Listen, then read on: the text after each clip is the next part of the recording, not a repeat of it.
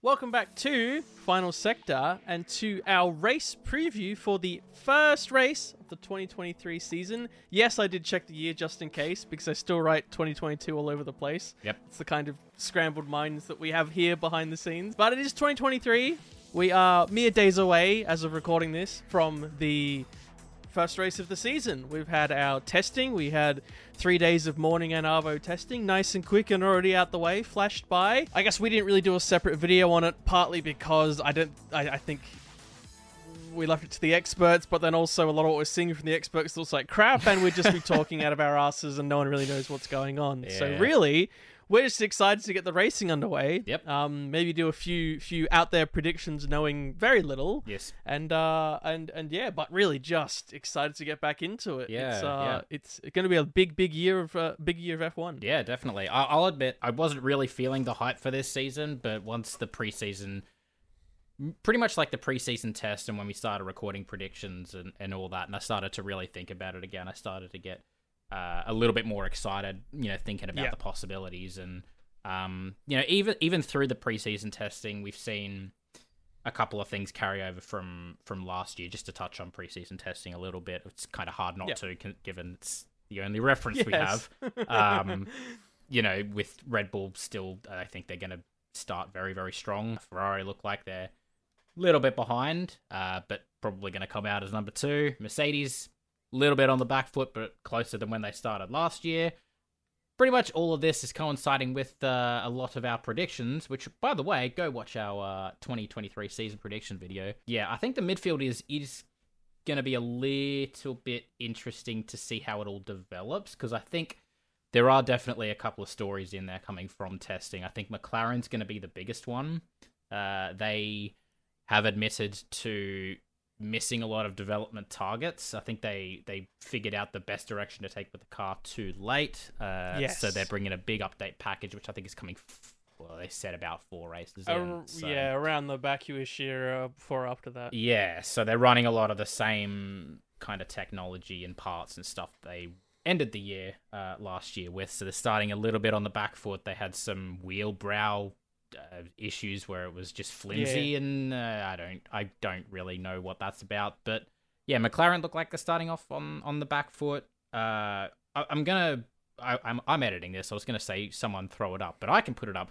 Throw it up on the screen. I, I got sent this uh, table, which I've already shown you, which I think was someone on Reddit uh, who compiled a lot of experts' opinions on uh, what they think the championship order will be. I think I, I couldn't, I don't really have any uh, reference or, you know, it's just the table that I was that I was shown, but um, yeah. I assume it's going to be like where well they'll they'll end up at the end of the season.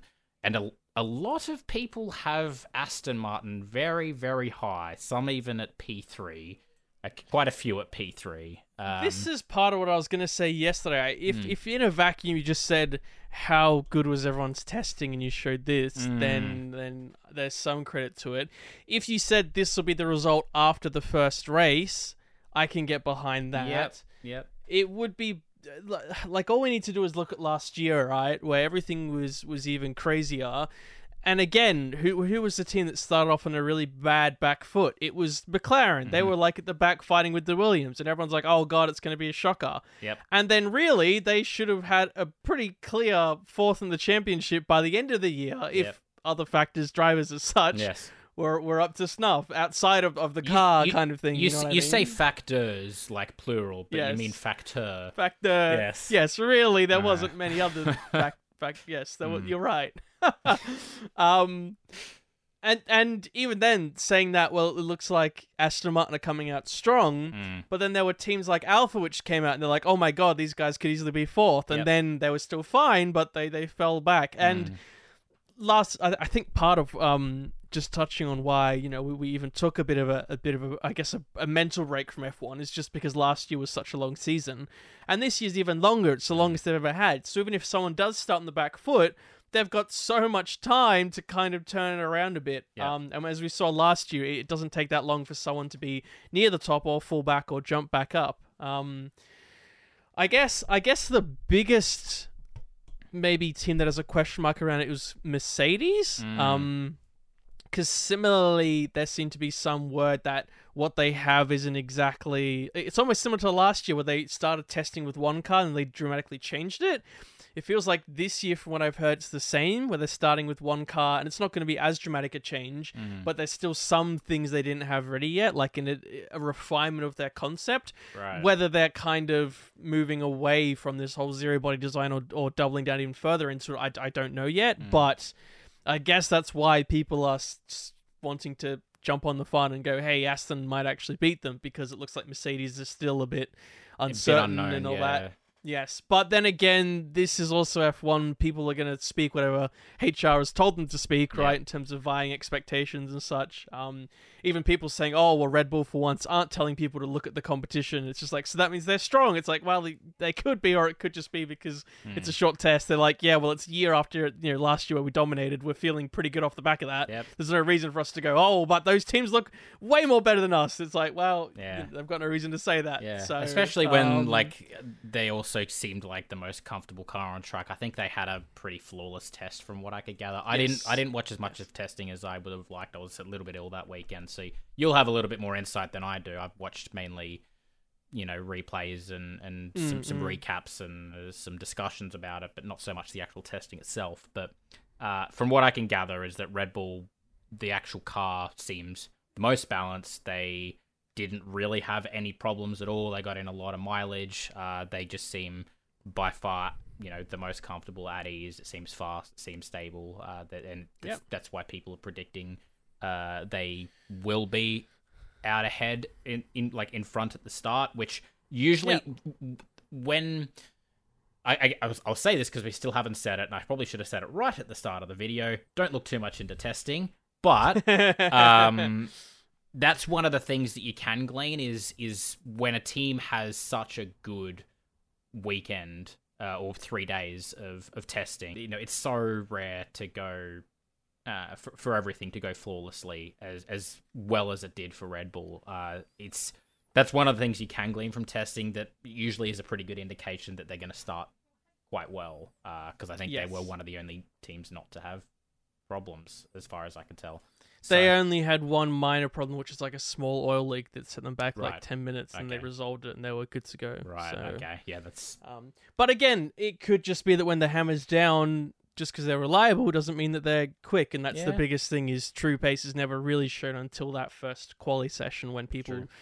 drop the pants. You see what's going on down there. Um, Yeah. Don't know why I said that, but that's what came to mind. that's a metaphor. Yeah, um, you're turning into Martin Brundle. then- yeah, I know. Yeah, I'm, I'm listening to too many podcasts and, uh, and uh, what do you call it? Uh, commentators and such. Pundits. That's the word. yes. Getting pundit brain. Um, and even then, someone could be quick in quali, and then you look at what happens in the race, and it could be dire opposite. Like Yeah. even Red Bull with their reliability troubles. I don't think we really was alluded to that much in testing last year, unless I'm remembering wrong. It was only really in the race we started to see that come up. But then they fixed that, and Ferrari, who were reliable, weren't reliable.